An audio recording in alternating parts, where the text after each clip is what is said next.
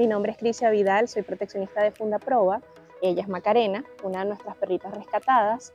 Eh, fue esterilizada el día de hoy en la jornada, pues gracias a Control Ético Animal que realizan este tipo de labores pues para beneficiar a tantos animalitos, no solamente en nuestra ciudad, sino todo el país, algo tan necesario y poder controlar la sobrepoblación que conlleva el abandono. En este caso, pues ella es una de las beneficiadas y sabremos que vienen muchas más, lo cual nos alegra y siempre vamos a agradecer.